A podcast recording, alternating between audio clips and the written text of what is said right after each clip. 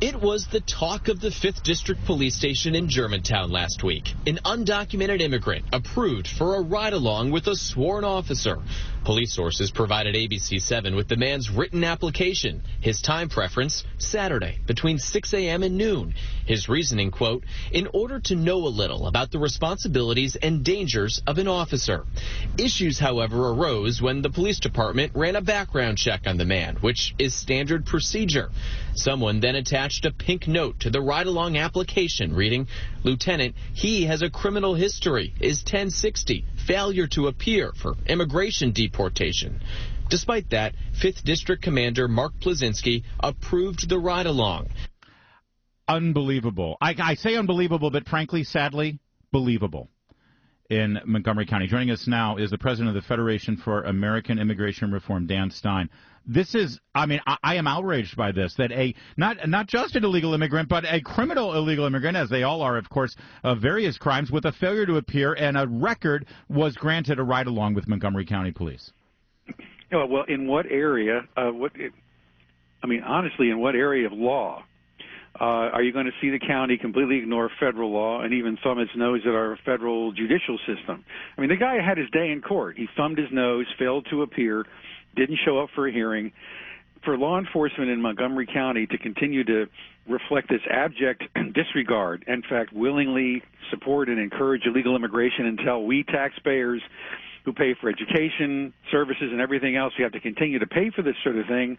It's just, it's beyond, getting to the point of beyond outrageous. Everybody I know thinks they're basically don't appreciate the the county supervisor's approach to these kinds of issues. And this is the kind of thing that, you know, produces, unfortunately, sad results for many Americans all across the country. I know, Dan Stein, that they're making some sort of statement that I don't agree with, but the statement they're making has to do specifically with immigration and with, you know, the need for uh, uh, different laws or the different enforcement of laws and all that. But ultimately, to a citizen of this country, the message is much more insidious. The message is that laws don't have to be followed, that the law doesn't matter.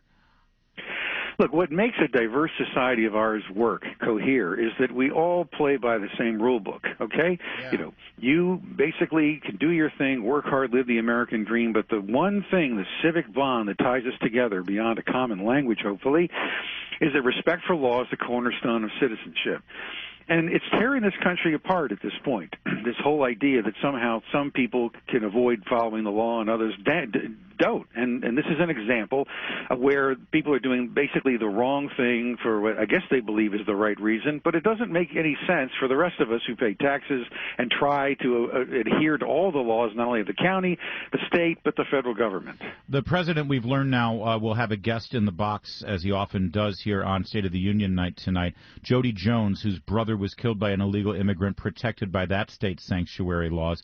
Uh, it, she will be there on behalf of her now deceased brother. It, it, well, do you expect this to be a big part of the president's speech tonight? I think he's going to mention it. He may even mention this particular incident. It's it's become a classic example of what used to be called felony harboring under immigration law. That that any effort to facilitate somebody here illegally remaining was considered felony harboring and indictable. I mean, remember that this isn't someone who simply entered without inspection and then stayed out of trouble. I mean, this is someone who has an outstanding warrant, failure to appear. There may be a, an associated criminal violation associated with him actually having the original order of deportation issued.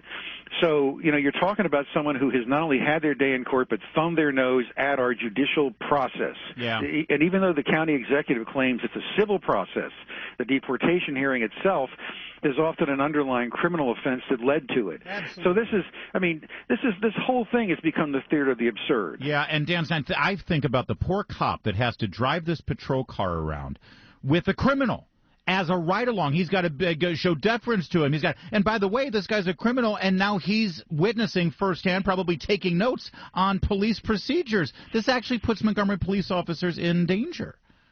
Well, ultimately, what is the officer's instruction if an ICE official knocks on the door at a stoplight and asks uh, the police officer, uh, you know, if this guy's riding along with him, you know, are the police going to cooperate with an ICE officer yeah. who wants to execute that warrant?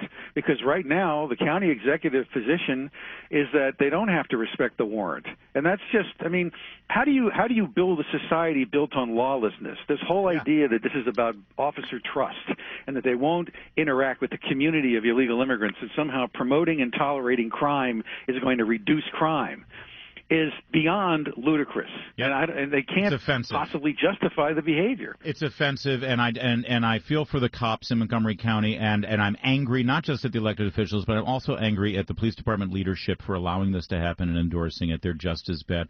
We got to leave it there. Dan Stein from FAIR, Federation for American Immigration Reform. Thanks for joining us as always, Dan. Thank you.